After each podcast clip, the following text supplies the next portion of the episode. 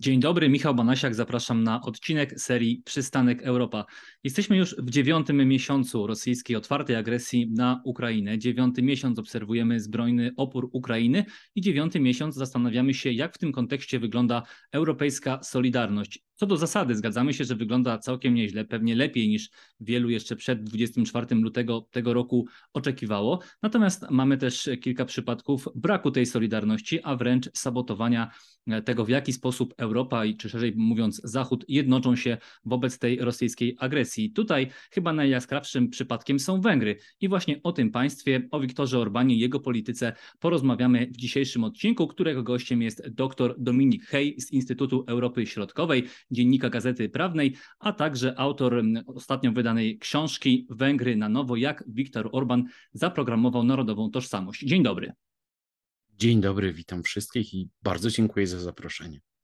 To przejdźmy od razu do samego Wiktora Orbana, bo to jest polityk, o którym przez bardzo długi czas słyszeliśmy z ust różnych polityków, również polskich, że to jest doskonały dyplomata, że to jest wzór polityka, który potrafi, jak to się zwykło mawiać, grać na różnych fortepianach, no ale przyszła wojna i okazało się, że on w dalszym ciągu próbuje na tych fortepianach grać i to już również tym, którzy do tej pory go popierali, którzy do tej pory go chwalili, czy wręcz się na nim próbowali wzorować, zaskoczyło, czy wręcz zbulwersowało. I pytanie brzmi, czy Viktor Orban nadal gra swoją uwerturę, czy on się nieco już w tym wszystkim pogubił i po prostu robi teraz dobrą minę do złej gry? Myślę, że to jest moment, w którym palce bądź dłonie się gdzieś e, splotły zbyt mocno. Znaczy, jest tak, że to, co udawało się do 24 lutego czynić, czyli łączyć niebołączalne, współpracować z Rosją, współpracować z Unią Europejską, z Azją w ramach otwarcia na wschód i innymi kierunkami, co zresztą czyniły też inne państwa regionu, e, to dawało się bez problemu zrobić. Ja też do tego momentu byłem w stanie w wielu aspektach tłumaczyć tę politykę, wskazując na jej pragmatyzm, na relacje tak z Rosją, jak i z Chinami innymi partnerami. Natomiast to, co się wydarzyło 24 lutego, kiedy wybuchła wojna i to, w jaki sposób zachowały się Węgry wraz z tą wojną, wydaje się, że jednak e, dalece uciekło spod takiego relatywizmu. To znaczy, Węgry opowiedziały się, mówiąc wprost, nie po tej stronie. E, mówiąc nie po tej stronie, oczywiście przypomnijmy, że wielokrotnie ze słów e, czy to premiera, czy prezydent, czy ministra spraw zagranicznych padały słowa potępienia pod adresem Rosji, ale jeżeli się przypomni mm, całą narrację węgierskich władz, głównie oskarżania Zachodu o to, że sprawiłby lokalna wojna stała się wojną globalną, międzynarodową, e, a także krytykę NATO za pomoc wojskową, mówiąc wprost Ukrainie, no to jest to raczej nie ten obóz, na który byśmy liczyli. To znaczy, po tylu miesiącach jasnym jest, że Węgry postawiły na Rosję, która z tego sporu wyjdzie obronną ręką. Obronną ręką rozumianą jako niepokonaną. No i liczą zdecydowanie na to, w mojej opinii, że ta wzmocniona albo nie do końca pokonana, może w ten sposób Rosja, w tym nowym gdzieś ładzie geopolitycznym, trudno powiedzieć jakim, pociągnie Węgry za sobą. To znaczy, że zdecydowanie pozwoli im odgrywać ważniejszą rolę aniżeli tą, którą dotychczas Węgrom przypisywano. Viktor Orban mówi, to nie jest nasza wojna, mówi, że nie chce, żeby jego obywatele za tę wojnę w jakikolwiek sposób płacili, no ale ostatnio pojawiły się informacje, że Węgrzy za tę wojnę płacą, to znaczy mam na myśli oczywiście mm, ceny gazu, bo okazuje się, że to nie jest tak, że Rosja dla swojego węgierskiego partnera przygotowała super ofertę. Wiemy, że duża część tych umów mm, gospodarczych między Węgrami a Rosją jest na wiele lat y, utajniona, no w związku z tym y, można by postawić pytanie, co w tym momencie Węgrzy z tego mają, Węgrzy jako kraj i Viktor Orban jako polityk, że w dalszym ciągu tak otwarcie i tak, no można powiedzieć, e, bezrefleksyjnie popierają Rosję w tym konflikcie. Znaczy właśnie warto jest wskazać akurat te mm, dane, które zechciał Pan przytoczyć dotyczące płatności za gaz. E, ujawnili dziennikarze śledczy Direct36, e, Ondrasz Sabo i mm, Soboczpani, którzy zajmują się między innymi kwestiami Rosji. Zresztą Soboczpani w ostatnim czasie pokazał też, jak wzrosła na Węgrzech liczba rosyjskich dyplomatów, kiedy w innych państwach raczej ona zdecydowanie zmalała, no ale Węgrzy powiększyli skład osobowy y, i konsulatów, i mm, i ambasady w, w Budapeszcie. I to jest e, sytuacja, w której wydaje się, że w pewnym momencie ta polityka, mówiąc prost, szczucia Ukrainą na opozycję i próby pokazania, że administracja ukraińska opowiedziała się po stronie opozycji w kwietniowych wyborach, wymsknęła się po prostu spod kontroli. Oczywiście, że jest tak, co wiemy z tego tekstu Direct 36, że Putin i Viktor Orban, mówiąc wprost, kłamali kiedy 1 lutego 2022 roku e, na Kremlu, kiedy Viktor Orban poleciał do Rosji, e, Putin powiedział, że Węgrzy płacą jedną piątą rynkowej ceny. Okazało się, że wcale tak nie jest i od początku tak nie było. Mm, dziennikarze, ja zresztą w Dzienniku Gazecie Prawnej skróciłem ten tekst, to znaczy spróbowałem go opowiedzieć, jakie tam są najważniejsze tezy i gdzieś próbować to powiązać z tym, co dotychczas można było o Węgrzech przeczytać. Znaczy, na jakiej podstawie, jak dzisiaj jest płacony ten rachunek. No i od początku wynika, że on nigdy nie miał być preferencyjny. Znaczy, preferencyjność chyba dostaw i, i tej specjalnej oferty, o której zechciał Pan powiedzieć, wydaje mi się, że głównie polega na tym, że Węgrzy liczą na to, że po prostu dostawy gazu nie zostaną wstrzymane na zimę i że to jest jedyny plus e, tej polityki, którą miałby przyjąć. Zresztą Viktor Orban mówi teraz, że terroryści zniszczyli gazociąg północny, oczywiście nie wskazując na to, że miałaby być to Rosja, podobnie jak Rosja nie przewija się w zbrodniach wojennych, nie przewija się w okrucieństwie wojny, tam jest mowa o dwóch stronach, o tym, że trzeba ich wyjaśniać, no więc z gazociągiem północnym jest dokładnie tak samo. Natomiast e, Węgrzy są obecnie, poza Niemcami, jednym z największych hamulcowych e, sankcji związanych z sektorem energetycznym. I warto jest pamiętać, bo to jest samo w sobie ciekawe, że na tle innych państw Unii Europejskiej jest wiele zastrzeżeń do Niemiec, do Francji uzasadnionych. Natomiast tam, jeżeli się Państwo przyjrzą, nastąpiła jakaś refleksja. Tak ja, okej, okay, możemy mówić, że Niemcy za mało pomagają, wysyłają, ale za mało, ale to robią. Scholz przyznał, że ta polityka była błędna, że trzeba by było słuchać innych państw. Węgrzy nie dość, że tego nie przyznali, to jeszcze się okopują po tej stronie, która nie jest najlepsza, między innymi poprzez y, wciąż niepodjęcie ratyfikacji rozszerzenia NATO, które mm, te dwie ustawy o, dotyczące Finlandii i Szwecji leżą w węgierskim parlamencie od 14 lipca i w nowym rozkładzie prac na y, listopad wciąż się nimi nikt nie zajmie.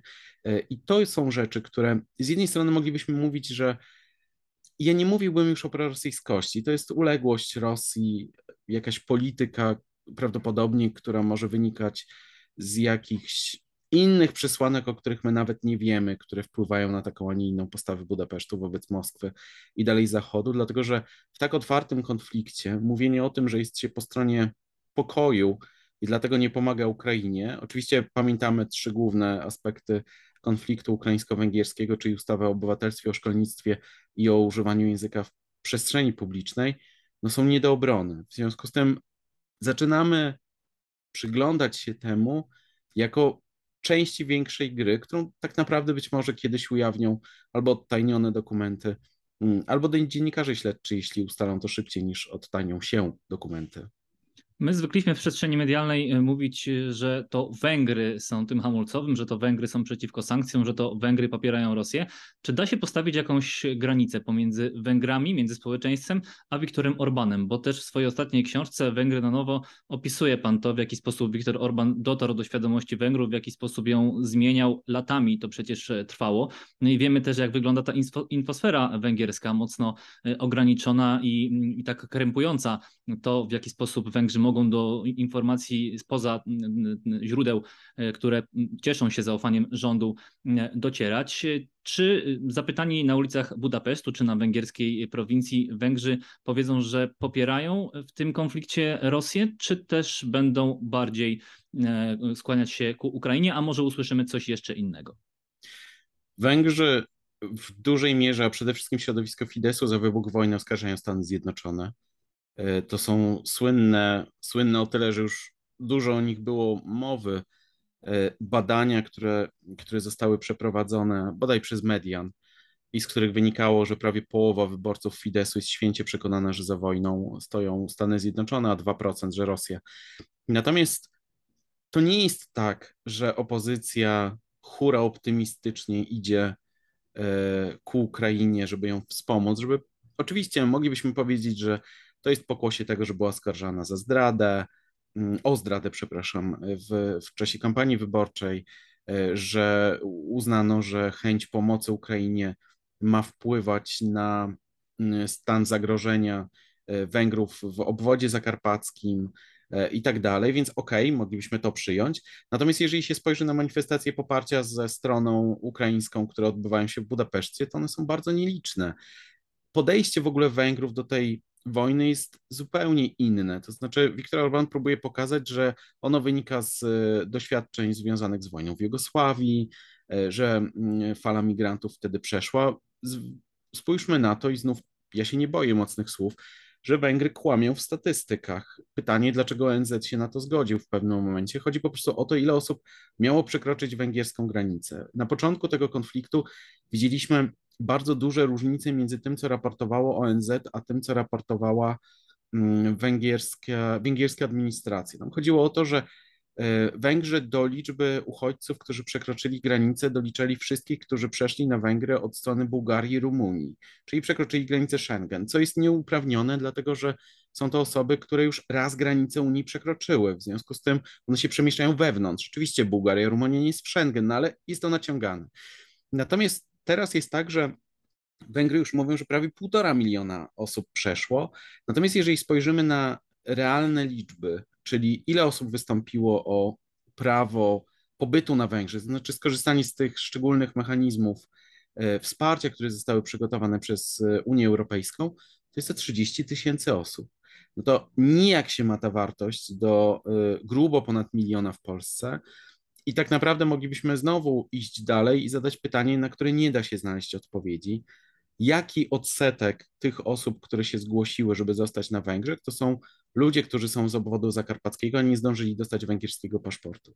W związku z tym, e, reasumując, bo to jest cała jakby ciągłość przyczynowo-skutkowa, Ukraina była dehumanizowana na Węgrzech co najmniej od 2014 roku, kiedy jeszcze w trakcie, w którym Rosjanie próbowali zająć Krym, Viktor Orban wystąpił z postulatem utworzenia autonomii dla Węgrów w ramach obwodu zakarpackiego.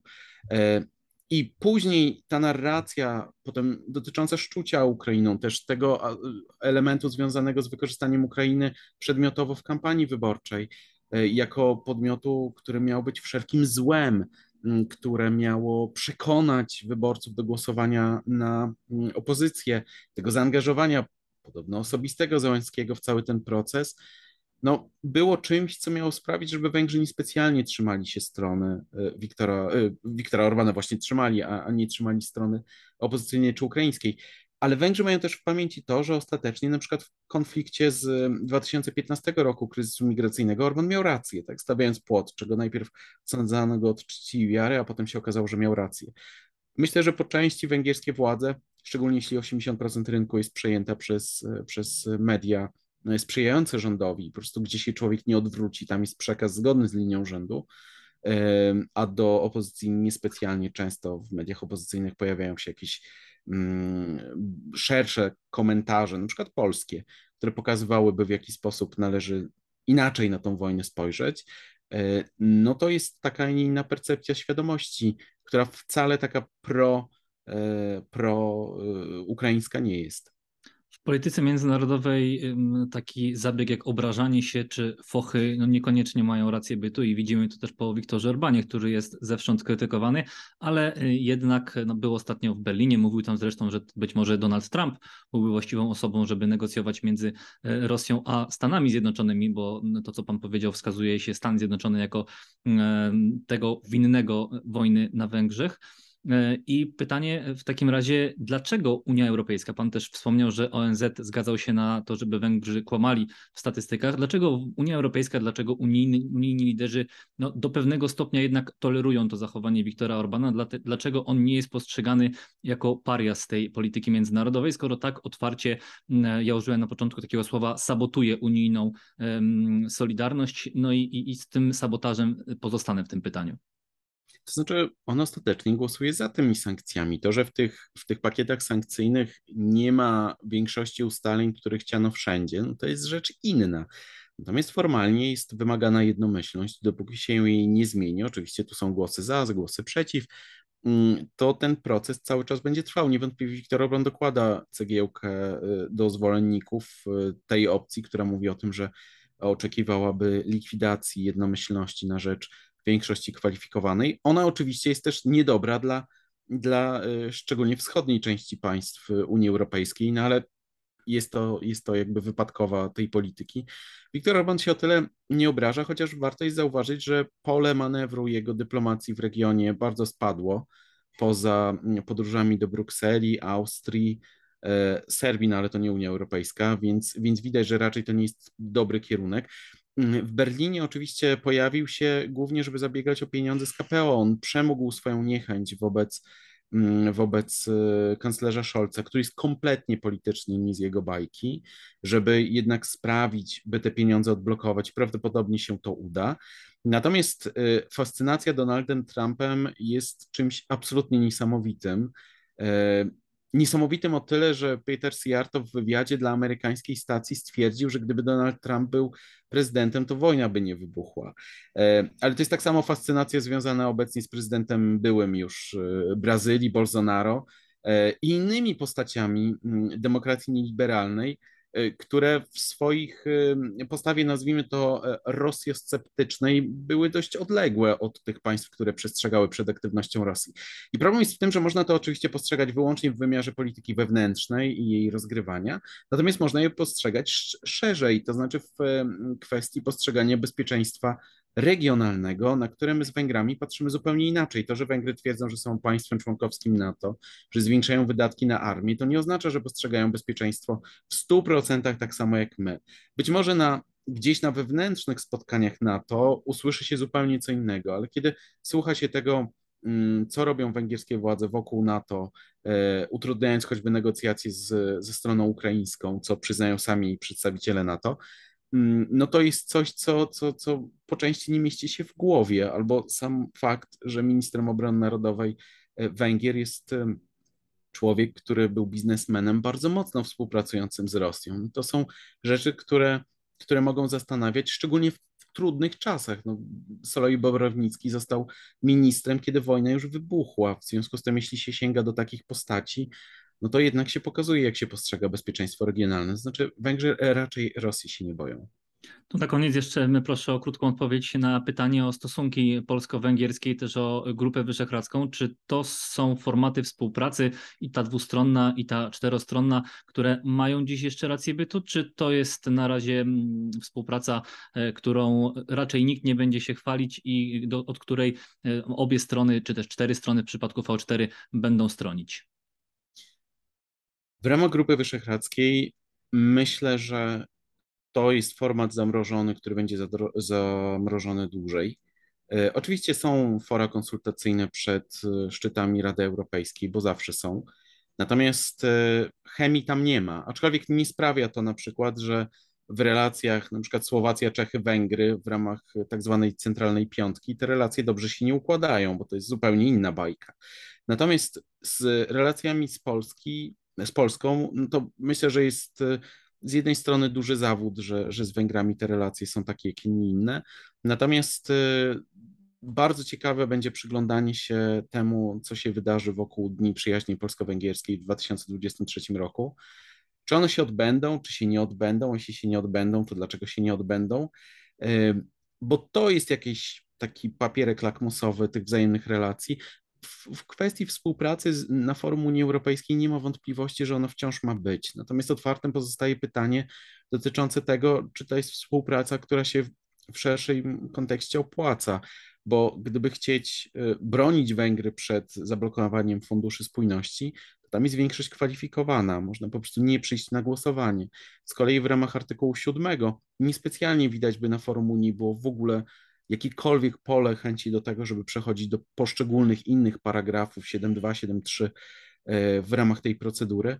Więc e, myślę, że ten silny aspekt, szczególnie który wyeksponował w ostatnim czasie minister e, prezydencki Jakub Kumoch, gdzieś jest czymś, co będzie pobrzmiewało że póki Węgrzy nie zmienią swojej polityki, mówiąc prosto, już nawet nie ma dyplomacji, takiego spojrzenia, że ją skorygują. Nie, to jest sprawa obecnie jest zero-jedynkowa. To znaczy trzeba przestać być po tej stronie, przejść na dobrą stronę mocy. Nikt nie oczekuje, że Węgrzy wyślą e, jakieś konkretne, ogromne dostawy e, broni, ale można po prostu przestać krytykować NATO i zacząć normalnie współpracować. I do tego momentu myślę, że ochłodzenie dłuższe będzie. A jakie jest porozumienie partyjne między ugrupowaniami, to już jest zupełnie, zupełnie inna bajka. Bardzo serdecznie dziękuję dr Dominik Hej, politolog Instytut Europy Środkowej, Dziennik Gazeta Prawna, a także autor książki Węgry na nowo, jak Viktor Orban zaprogramował narodową tożsamość. Bardzo pięknie dziękuję jeszcze raz za zaproszenie.